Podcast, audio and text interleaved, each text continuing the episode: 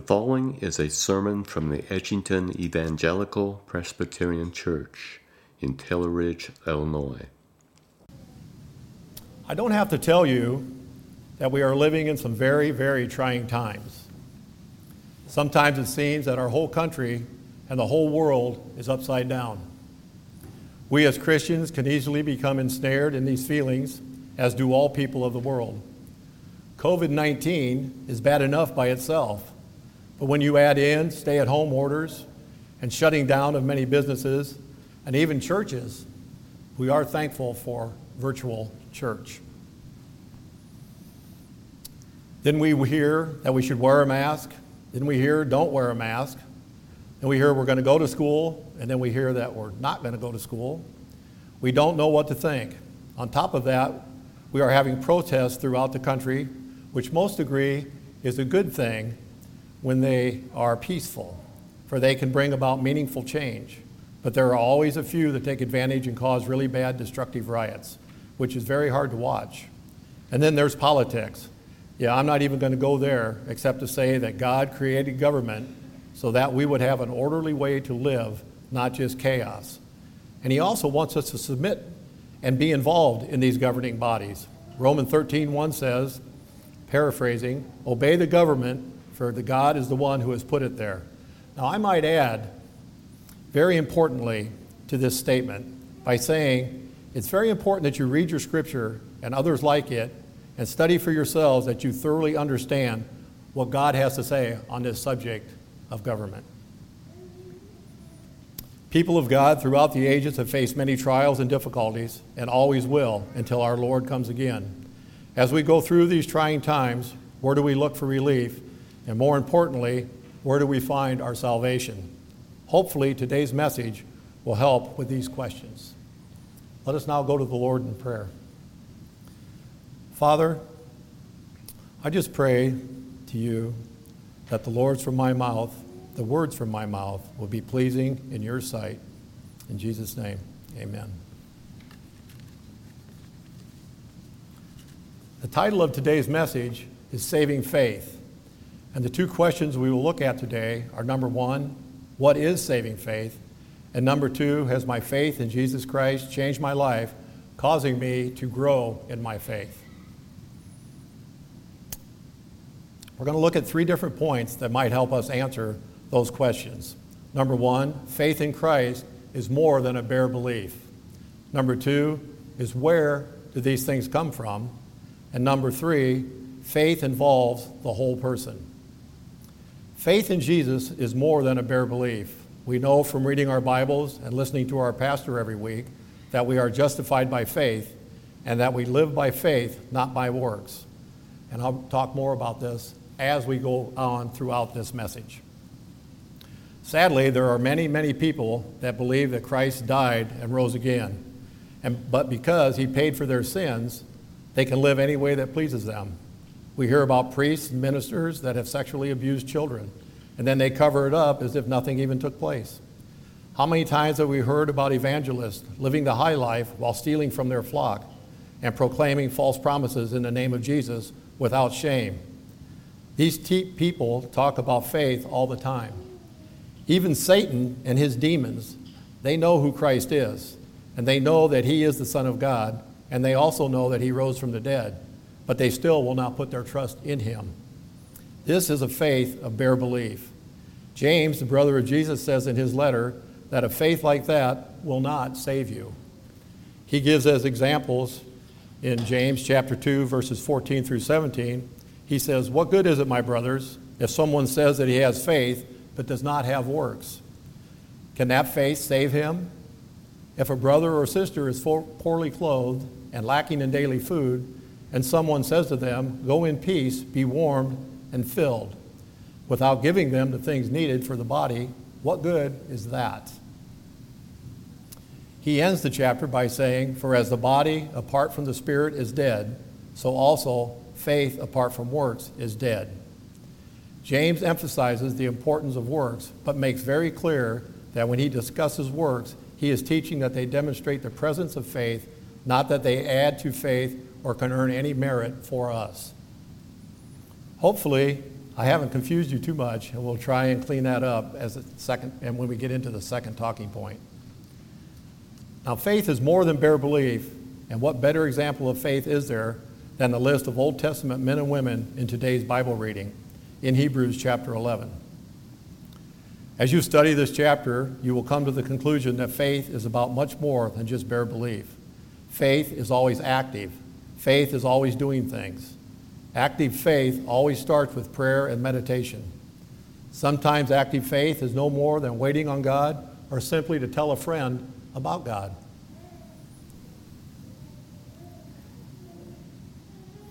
Let me give you a list of seven verbs from, from these verses that are examples of active faith, though there, I'm sure there are many more. Faith understands. Faith will open your understanding of God's Word. It will impart wisdom. Verse 3 says that by faith we understand that the universe was created by the Word of God so that what is seen was not made out of things that are invisible. Psalm 33 9 says, For he spoke, and it came to be.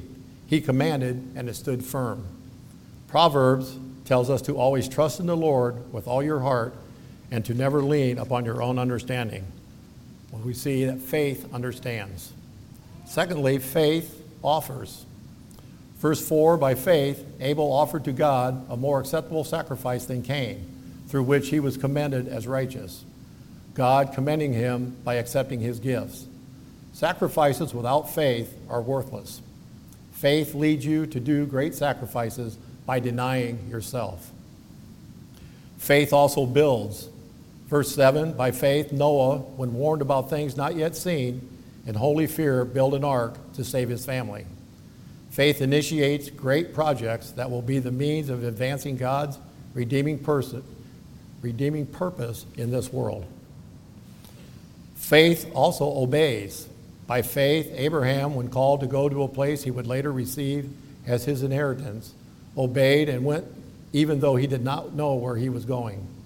Faith will lead you to embark on great adventures into the unknown. Faith also longs.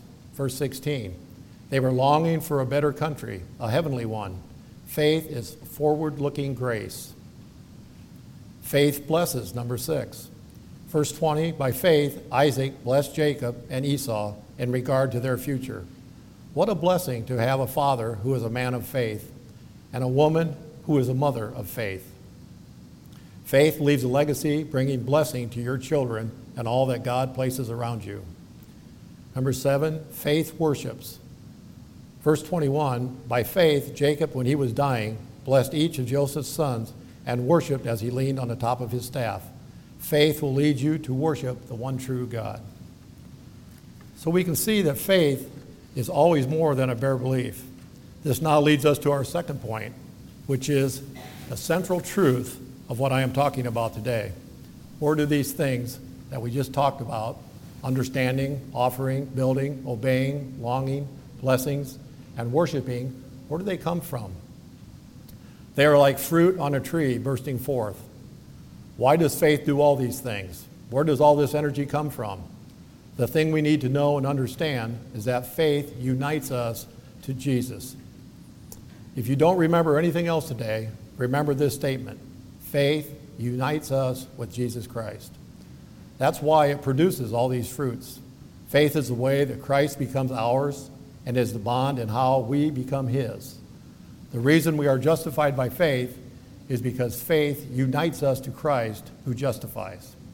It is important to remember that we are not justified by the strength of our own faith, such as it is, but that we are justified by the strength of Christ who is ours, by the bond of faith. We are in fellowship with the living Christ who initiates this. John Calvin once called, an, once called faith an empty vessel showing that we have nothing to offer. To show that it is Christ Himself that takes the initiative in order to enter into our lives. I'm reading a book entitled Union with Christ by Lewis B. Smedes, and he says, How do we account for this reality, for this being in Christ? There is no accounting for it. There is no reason on heaven or earth why we should be so blessed. It is a gift. Christ pursued and overtook, I'm sorry. Look at the Apostle Paul for an example. He ran from Christ, but Christ pursued and overtook him. Paul resisted Christ, but Christ disarmed him. Paul persecuted Christ, but Christ converted him. Paul was an alien. Christ made him a member of the family. Paul was an enemy. Christ made him a friend. Paul was in the flesh, but Christ set him on the spirit. Paul was under the law. Christ set him in grace. Paul was dead, but Christ made him alive to God. So, how does a person give reasons for this? He does not give reasons, he sings. Blessed be God who blessed us, even as he chose us in him. The Bible uses two analogies or two pictures to show us what it looks like to be united to Jesus Christ. The first is in Romans 11, where the apostle is showing us with words that faith looks like branches being grafted into an olive tree. He talks about the descendants of Abraham in the Old Testament, where God's redeeming work flowed through them. They were in this picture like branches in God's tree. Paul says, if the root is holy, so are the branches. He then tells us in verse 17 that some of the branches have been broken off and that the wild olive shoots, meaning we, the Gentiles, have been grafted in and now share in the nourishing root of the olive tree. He then goes on to tell us in verse 20 that the branches were broken off because of unbelief, and that those who were grafted in stand fast through what? There's that word, through faith. He is telling us that we are grafted into God's tree by faith. We are in Him, and He is in us. You might remember that Jesus told us in the Gospel of John, chapter 15, that He is the vine and we are the branches. In this way, the life of Christ flows through us. We are in Christ, and Christ is in us. The second picture that we see in the New Testament is that of a bride being given in marriage to the bridegroom, where the two become one. Let me quote Luther from his book, The Freedom of a Christian, where he says, Faith is that which unites the soul with Christ, as a bride is united with her bridegroom. By this mystery, as the apostle teaches, Christ and the soul become one flesh, and they are one flesh, and there is between them a true marriage indeed, the most perfect of all marriages. It follows that everything they hold in common, the good as well as the evil. Accordingly, the believing soul can boast of and glory in whatever Christ has as if it were their own and whatever the soul has, Christ claims as his own. Christ's righteousness imputed to us, and our sins imputed to him and paid for at the cross. This is like a marriage. Faith forms a bond in which we are united to Christ. All of you that are married, would you agree that marriage has changed your life? I think we would. Would you also agree that how your life changes depends on whom it is that you marry. I think we would agree with that too. So think about this faith brings us into a living reunion with Jesus Christ, and it is He that forever shapes our lives. Jesus is prophet, priest, king, savior. He is Lord of all. Submitting yourself to this person, to this Jesus by faith, involves the whole person, which is the thir- third thing I wanted to talk about. Faith is more than bare belief. Faith unites us to Jesus Christ. It is me in Christ. It is Christ in me. It is a holy union. Faith in Christ involves that we trust Him because He promises, that we love Him because He redeems, and that we follow Him because He is the one who calls. Faith trusts because it is a living union with Christ who promises. That's why our text Hebrews chapter 11 was written. The people of that time, just like the people of today, were facing terrible trials and we're saying, I have trusted in this sovereign Christ, and now I am having all this trouble. What is happening? Some were even starting to lose faith. Maybe some of us are experiencing something similar. The writer of Hebrews points towards the heroes of the Old Testament, saying that they all died in faith, not having received the things promised but having seen and greeted them from afar. He is telling them and us that we are in the same position, which is that we walk by faith, not by sight. The faith that we have is knowing what we hope for and being certain of what we don't see. Faith puts us in the position of trusting Christ for that we have not seen. If you are anxious about the future, Christ says that the one who trusts in him will have no fear of bad news. Let me give you a personal example of this very thing trusting in Christ.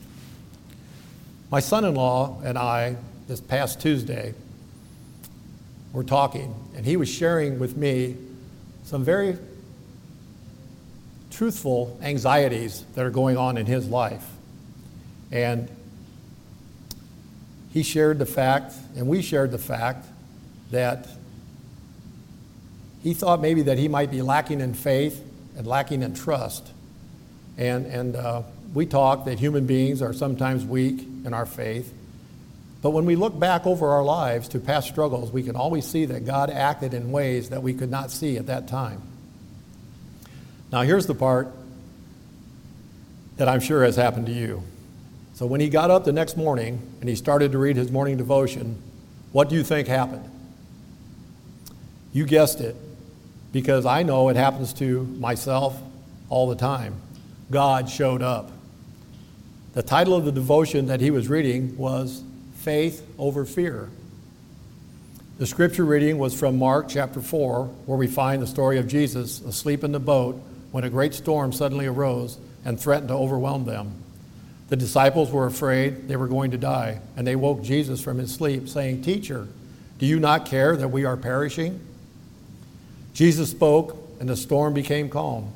And you all know the rest of the story. So, what do we know about Jesus that helps us to measure our adv- adversity against his ability? We know that he overcame death, which puts our worst fear behind us. His death on the cross proves that he loved us. He is God, so nothing is too difficult for him. And he took on human flesh so that we know that he sympathizes with our daily struggles. Psalm 56:11, "In God I trust, I shall not be afraid." The takeaway from this is that faith trusts in the promise of Christ, for we don't know what's going to happen tomorrow. Faith also loves. This is a Christ who redeems. We love him because he loved us first. The life in union with Christ is a life of love, and love is a faith doing its work. Love is the primary form of the obedience of faith. Paul says that faith works by love. Galatians 5 6. He does not mean that faith is an additive. He means that faith takes the form of love. Love is faith turned outward into actions, as we talked about earlier. Love is a fruit of the Spirit, as told also in Galatians chapter 5, verse 22. The acts of Christian love are, impelling, are impelled by the indwelling of Christ in us. The results of indwelling of Christ are the love that becomes the ground of our lives. The believer knows in faith that the cross of Christ demonstrates the worthiness of sinners to be loved. Let me repeat the cross of Christ demonstrates the worthiness of sinners to be loved. To say that this might sound foreign, foreign, but we must remember that the cross tells us not only did we need dying for, but that we were worth dying for. God died for his creation, the creation that he made and found to be good. And he kept pursuing it even after it fell. And so, in this indwelling or union with Christ, we are to make his mind our own. When I see a hoodlum looting a store, I am called to believe that he is worth loving. When I see an Eichmann callous to the end in his demonic obedience to Hitler, I am called to believe that even he is worth loving.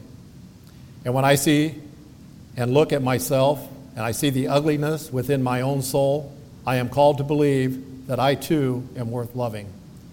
This is called agape love, love without condition. Love as an outgoing faith discovers a beauty that unbelieving eyes cannot see. Agape love is the power within to seek out and accept people as they are. Agape love is rooted in Christ, so we see that faith trusts faith loves, and faith follows, which is the next thing we will talk about. Why? Because we are united with Christ, that calls. What is the God who gave you ears to hear saying to you? God is calling each and every one of us to, to service in His kingdom. So don't be afraid. Heed that call and step up because you, you're never alone. If we are, are really involved in this union with Christ, who is a Savior, teacher, priest, prophet, king, and He who redeems, and He who promises, and He who calls, being embraced by this person will involve the whole person, meaning our minds, our hearts, and our wills. I know we only read the first six verses of Hebrews chapter 11, but my hope is that you will spend some quality time reading and reflecting on the whole chapter, and you will see that when called by God, the men and women mentioned in this chapter followed hard after God and made great sacrifices, not counting the cost. In talking to Pastor Zach, he told me that he really truly believes that his next subject, when we finally get back to uh, adult Sunday school, is he would really like to do the book of Hebrews. So um, I would encourage each and every one of you to consider coming to that Sunday school class. It's, it's, it's just a, a, great book. And we'll learn so much more about faith than uh, what the little bit of time we have today is to talk about it. I would now like to close with some words from Sinclair Ferguson. Sinclair Ferguson is a Scottish theologian known in Reformed Christian circles for his teaching, his writing, and his editorial work. And I might add that he is one of Pastor Zach's favorite teachers. He says, faith, then in its present activity, is always looking forward to the future. And exercising it always means that we do not view life and its events through spectacles from the lens crafters of this world, but through, but through the divine prescription that enables us to have 2020 spiritual vision in this world, because we view it from the perspective of another world. In other words, to live by faith is not to live by what we can see, feel, and touch on the basis of, our sense experience, but to live on the basis of what God has said and promised. That is, faith. It, it has at its epicenter in our Lord Jesus Christ. It takes its practical shape from what God has said and promised in His Word. Living by faith means doing what the Lord did, living by every word that proceeds from the mouth of God. Learning, understanding, embracing, digesting, and applying every last word of Scripture this is the Bible's key to the life of faith to be so deeply fed and nourished by the Word of God that it energizes us to live in faith, trusting God's Word, living now in the light of God's certain kingdom from beginning to end. Faith comes by hearing, and hearing by the Word of God. So, as we are faced with the uncertainty in today's world, we should always remember that Jesus said, as he sent his disciples out into the world, I am with you always until the end of the age. Meaning that when you belong to Jesus, you are in him and he is in you. Let us pray. Father God, we thank you for your word that encourages us and builds us up. We also thank you for your word that shows us the hope that we have in Jesus Christ. We thank you, Lord, for loving us. We thank you that we can trust in you. We thank you that you never lie and are always faithful. And uh, we just thank you, Lord, that we can go to you in our times of trial and trouble, and you are the rock that we can always count on. In Jesus' name we pray. Amen. Thank you for listening to today's sermon. If you would like more information about our church or its ministries, please visit edgingtonepc.org. May God bless and keep you.